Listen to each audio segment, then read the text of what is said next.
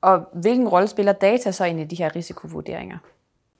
Jamen risikovurderingerne handler jo rigtig meget ind i, at de her systemer, man sidder og risikovurderer, de indeholder jo data.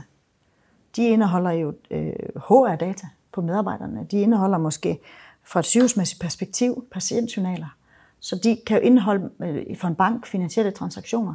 De indeholder jo altså både personfølsomme, men også virksomhedsfølsomme data. Øh, der er forskellige selvfølgelig kategorier af data, ikke? Men, men de indeholder jo mere eller mindre følsomme data.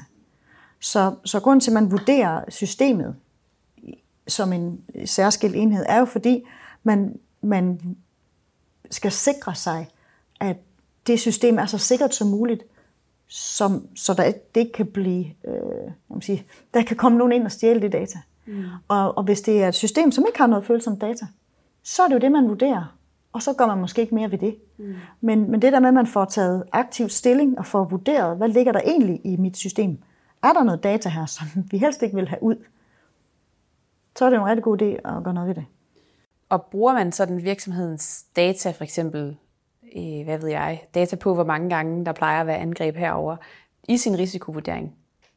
Man kan jo ikke sige, hvor mange gange plejer der at være angreb. Nej. Fordi især hvis det er et nyt system, ja. så ved man det jo faktisk ikke. Nej, det er klart. Men, men man, i sin overvågning øh, kan man jo nogle gange se, hvis, hvis der har været forsøgt angreb.